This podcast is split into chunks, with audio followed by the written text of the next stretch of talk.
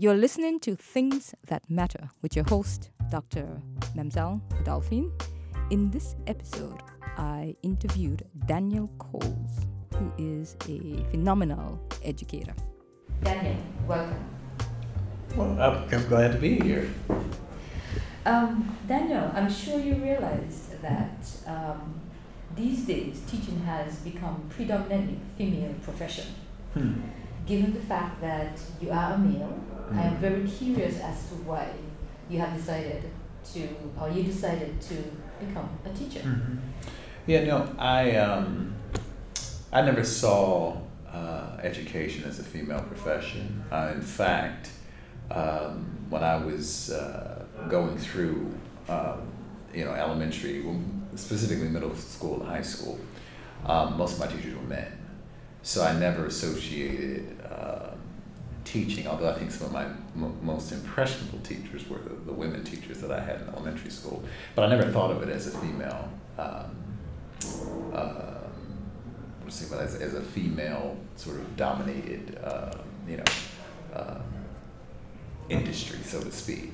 Um, so it was only, I think, once I actually became a teacher here in New York City and um, sort of began to uh, work in different environments that I actually understood that uh, most of the teachers in the system are actually women and white women to be uh, uh more specific.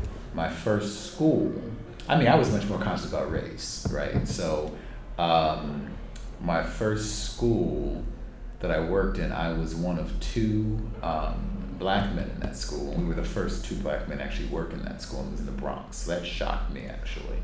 Um, but uh, my mentor teachers were both uh, were both male, and again, and there were you know there were I would say maybe almost half the teachers. It seems I mean as, as I'm remembering, maybe half the teachers in that school were men um, at least a significant number. Again, I mean, I, I, I, think it, part of it was because of my own educational experience. Mm-hmm. So, quite honestly, you look at higher education, it is dominated by men, right? So, it's not higher education is not considered a girly job, right? I mean, there are far more men who teach it, and that's economics, right? I mean, I think it's it's much more about um, the uh, you know compensation associated uh, with teaching and quite honestly, probably the prestige as well. My middle school and high school, which was a private school I went to in Cleveland, but they were all men in those. All, all, all of those men were teachers, you know, from you know all, the major subjects, you know, social studies, science, all those teachers uh, were male for me, and um, I sort of equate that with uh, these men who had started teaching probably in the 60s, you know, early 70s, and and then it was much more, I'm going to say, um, uh, I want to say sort of respectful, but I think the status associated with the job was um, one that uh, still carried some prestige with it. But as more women entered that profession, probably the pay did not rise, the pay didn't go up. And, um, and it became to, became to be seen as a, as a profession that was less valued and therefore, you know, men who did not go into it and men were actually seeking jobs probably in um, higher paying areas. I think that the mayor, Mayor de Blasio, uh, I think it was in uh, 2015, he um, created this program, NYC Men Teach. Mm-hmm. And it was basically right. so that they can um, hire more I think right. it's minority like uh, Hispanics, mm-hmm. blacks, mm-hmm. and, and Asian. Mm-hmm. And so I want to answer this question. You kind of hinted at it, but I want to answer the question directly. I mean, as a uh, two things. As a male, what did what do you think that you you brought to the table as a male teacher that the female teacher did not bring, and mm-hmm. also as a male black teacher, mm-hmm. what do you think that you brought to the table that the female, let's say a female white teacher, did uh, Well, I mean, you know.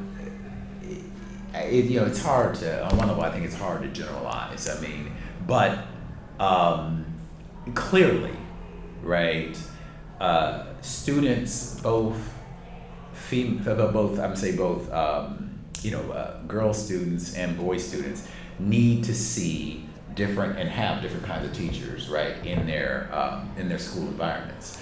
Uh, and so I think for the boys, um, I think um, they need to have uh, different representations of teachers, right? Different kinds of teachers uh, in their in their classrooms, or that they're actually sort of learning from um, and uh, learning with. So, so I just say I would just say just by uh, sort of modeling um, and uh, my say my approach, the way I may uh, deliver curriculum, the way I may the content I may include, you know, um, or choose to right choose to include or highlight.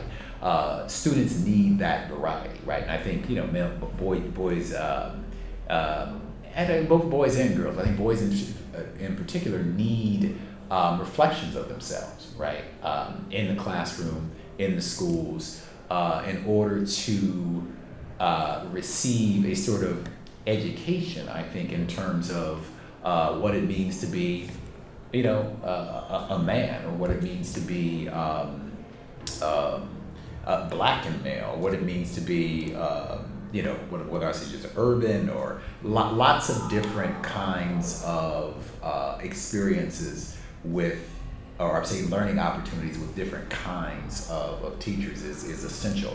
As far as being black, I think that, you know, when you look at uh, the New York City student population, which is, I think, approaching about 70% um, black and brown students, right? To have an overwhelmingly uh, white teaching force is, um, is extremely problematic. Uh, I was actually in a, um, a meeting recently, a training recently, and one of the questions that came up was about like what kind of environment, classroom environment, do you as an educator set for your create for your students? And it was a clear um, distinction between the uh, many of the educators of color in the classroom uh, or in this or in this meeting who, for them, um, emphasized. Uh, the relationships that they established with students. That was a, fundamental part of kind of of, of the, the environment that they created. Whereas you know several of the um, of our white colleagues de-emphasized that. Um, there were questions about well, um, you know, do I um, do, am I am I preparing these students for the world of work, right, or the world of business? And that world is a particular kind of world, which is different right? From um, you know me creating an environment where let's say it's you know based on relationships and that kind of thing. And for me, that was a little alarming because um, in my culture, my sort of cultural experience, relationships are key, right? And you almost um, it's almost like you, you you know I think relationships are almost as important as uh, maybe tasks that are getting done, right, or maybe content that I'm learning, right. Uh, so, so that to me uh, was a clear indication of a disconnect, right, between uh, those who uh, educators who um, are inside the schools and are working with obviously black and brown children and their understanding of uh, maybe what it takes to I would say motivate students, uh, give them a sense of belonging, you know, give them a sense of um, being a part of the community, that kind of thing. Yeah, and I think creating a um, uh, an academic environment and a school environment where students can be successful. So that's yeah, kind of a, a distinction I see. It's interesting that you mentioned that um, you feel that the relationship is, is, is, is important because part of the discussion discourse about um, trying to hire more, uh, let's say, black black men. Mm-hmm. Um, efforts um, on the way have actually run into some sort of problems because some of these black teachers have decided to actually quit. They feel uncomfortable because right. they have to be the disciplinarian. No, I, I've heard a lot of that. I mean, and I mean, it's interesting because, uh, right, I mean, the uh, last time I remember looking at uh, sort of data or hearing some research around that. It's actually in terms of new teachers who turn over, um, you know, black and brown teachers turn over at a higher rate, right, in terms of being new teachers. And yes, I heard that very same thing you mentioned about particularly black males being put in the roles of dean and disciplinarian. Um, there was a part of me that actually felt or sort of welcomed the opportunity to engage students who were maybe struggling or challenging because I felt like, you know, I had um, perhaps a sense of connection or I had sort of an ability to try to, you know, talk to students in a way um, that could maybe, um, in which, you know, we can maybe communicate on a different level, right? And sort of try to resolve some things.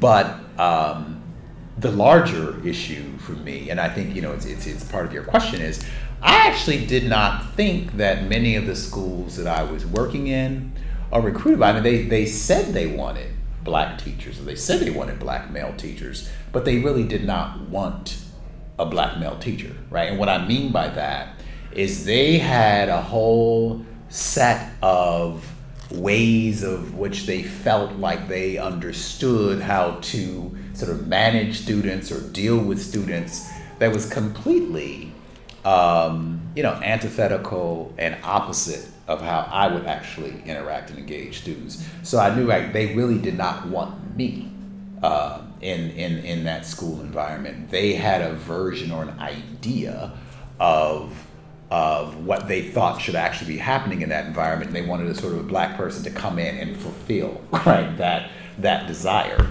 Um, but you know, to me, the much of the construct, right, much of the I'm going to say, your sort of social environment and maybe academic environment that had been created in schools was not one that I actually felt um, was conducive for a lot of black and brown students who were there.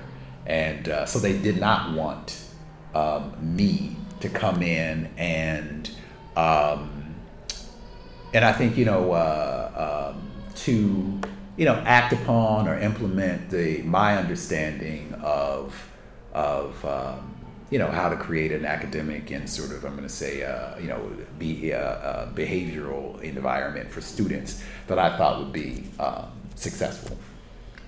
If you have to choose maybe three things that you think actually need to take place hmm. for not just diversity but sustainable diversity, that is, you have people of color coming in, men in particular, and have them stay what are some of the things that you hmm. think would have to happen um, for that to take place? Well, I think that um, one is they have to really sort of give up control and give up sort of uh, an ownership or an idea that they actually know one what they're doing or actually what the outcome should be or what the environment should be like.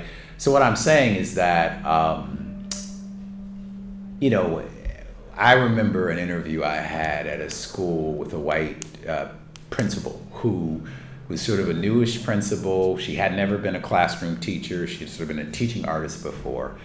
And they were having trouble with the male students. Um, I think it was primarily uh, a Latino population.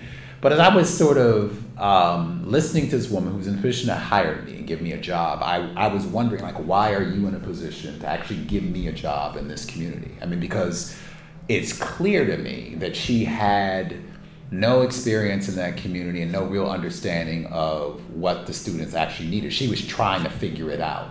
And so for me, if you actually want to bring in uh, a significant number of um, you know male teachers and two environment black male teachers, you know uh, you know Latino teachers, you really need to um, sort of back up and ask the folks coming in what is our best approach here, right? What what should we do to sort of create, you know, what are your ideas about creating an environment? What do you think is going to work with these students? Um, and you know, you can have students be a part of that conversation as well. But I mean, to me, that's step one. I mean, I, it, it's it's clear to me that this idea that somehow, you know, infusing this system as it's currently set up with more, um, you know. Uh, you know, male teachers or say black and brown male teachers or black and brown teachers, period, when those are the ones who are leading the system at the highest rate, um, the, the, the, the system needs to change, right? So that's what I'm saying. You asked me for three things, but that, that's the first thing that needs to happen is they need to actually understand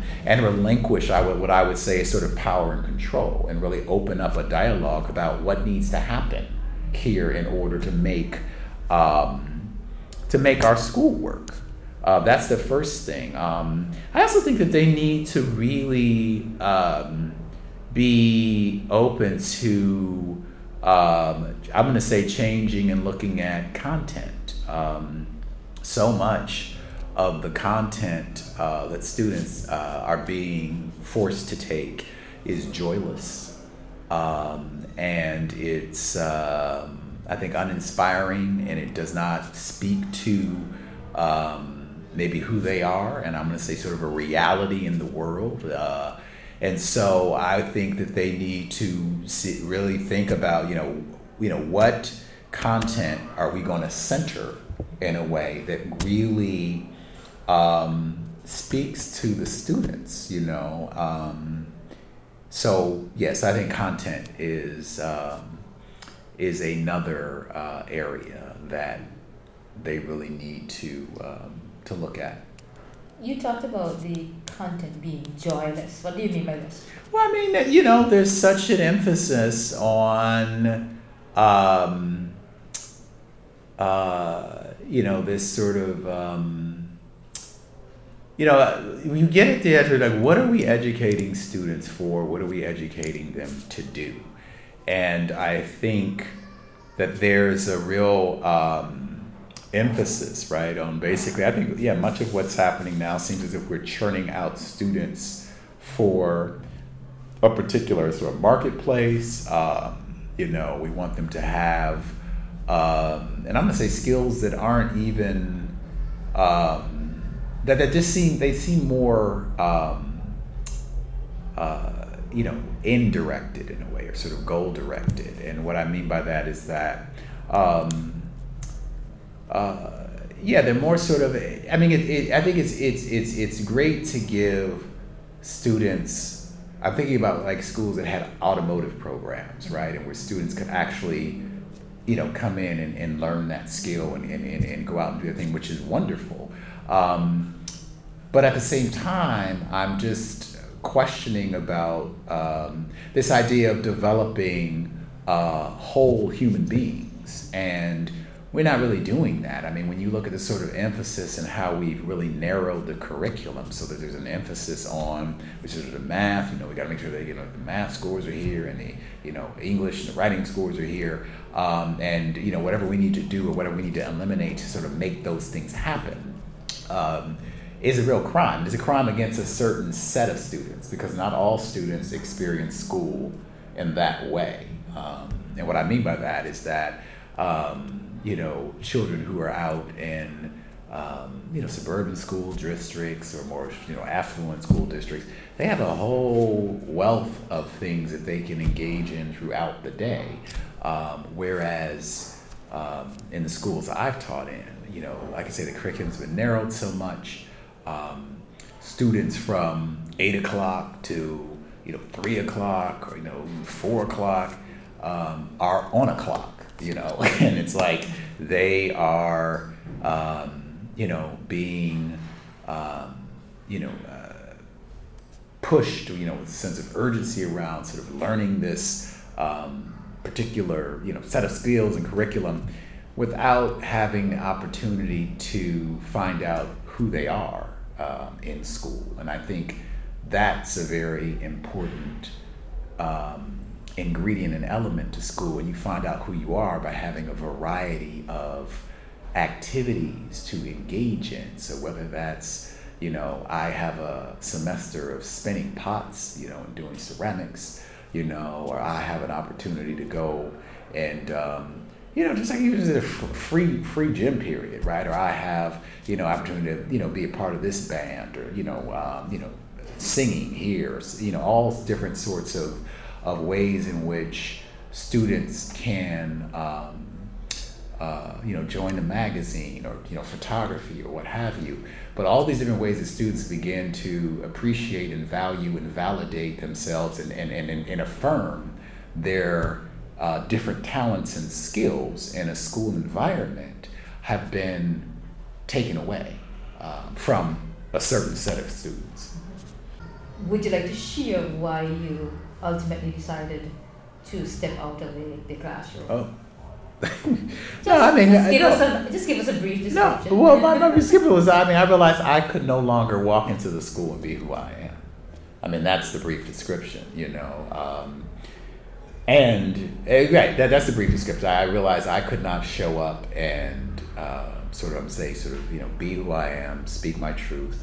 Um, there were too many things that I was um, being discouraged from doing. I think in, in, in my mind, I was sort of engaging in students, uh, engaging with students in a, in a supportive way, in a challenging, you know, maybe challenging them way. Um, but that was just no longer possible for me to do. So um, I was not happy, uh, you know, doing that, and I had to actually, um, yeah, just not not do that anymore.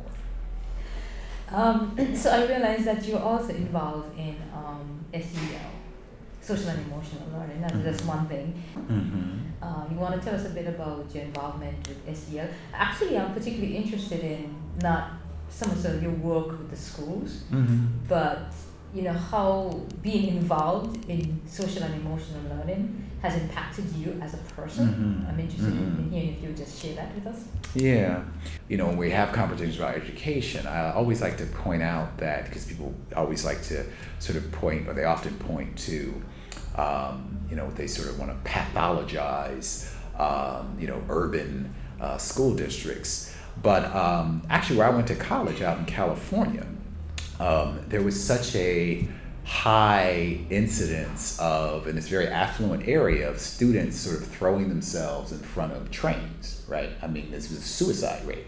So this idea that somehow um, there have been pockets of this country that have escaped this real unhealthy right? Uh, society that we um, that we live in and we've created is is a um, uh, is inaccurate um, so the social emotional learning um, piece uh, came through my own personal journey, right? Is that I was, um, you know, on my own sort of struggling with my own sort of, I would say, sort of emotional uh, balance in a sense of just, um, you know, having uh, had uh, my own sort of, I would say, sort of struggles in life or, you know, uh, sort of even childhood struggles but really trying to trying to think about well, you know happiness and you know how do I um, you know sort of make myself happy, which I of course understood that there was no such thing. it's like there's no sort of constant state of happiness. But it led me on a journey uh, to look at Deepak Chopra, who um, actually had written a book called The Seven Spiritual Laws for Parents and um, it was directed for parents who want to teach their children really basically how to be um, more in harmony, right, um, with uh, I'm going to say sort of life and nature, and he sort of he had these sort of seven principles. So through that investigation, which made sense to me, um, I began to think a lot about social, social, uh, social um, and emotional learning. And, and basically, in that book, one of the things he points out is that people who have more quote success or uh, unquote in life are those who have emotional intelligence right being able to um, be able to gauge right kind of where um, other people may be emotionally and be able to um, interact with those people based on that information in a productive you know uh, sort of healthy way so that was sort of my first engagement with it and then um, right, I got involved with um, an organization. Um, but essentially, that journey has continued for me, right? Is the more I have learned, the more I have sort of practiced, um, you know, understanding what's going on with me and being able sort of to manage my feelings around those, what's going on with me, and how that uh, will uh, uh, influence my interaction with other people has made my relationships uh, so you know uh, uh, healthier. Uh, how to deal better with conflict, right? All the models that I had around conflict were, um, as we see, um, they sort of um, exaggerated, or I would say grotesque version in our uh, president right now, right? Is this sort of uh, you know bully, might makes right, you know, uh, you know, uh, hyper masculinity and violence. I mean, so all of these sort of models that I had. Um, that would lead me to a path of unhappiness. and I realized I gotta um, find a, a better way and a healthier way um, to actually deal with, you know, conflict and um, and challenges. So, so I was able to, yeah, I was able to do that. I mean, I feel like, um, you know, really being able to integrate those things into your personal relationships um, and to have a way of thinking about, um, you know, how you're relating to yourself and relating to other people in a um, helpful way, uh, you know, a productive way um, has really, um, you know, it's, it's, opened a lot of doors. I may feel like it's, it's sort of raised the, you know, um, level of my own consciousness, you know, around around that. Need to feel like to take a, a, deep breath, as it's done when you're when you're working on social emotional learning issues. um, so, I also would like you to share with us, um, you know, some of the things that you do um, in terms of the, your involvement in the theater? Because you talked earlier about um, building community. Is mm-hmm. this a, a, way in which you, you, you build community? Yeah, no, theater, theater is all about community. I mean, it's all about uh, conversation, right, and sort of a, a dialogue, and um, through through story and through st- storytelling, and um, and it's also about self exploration.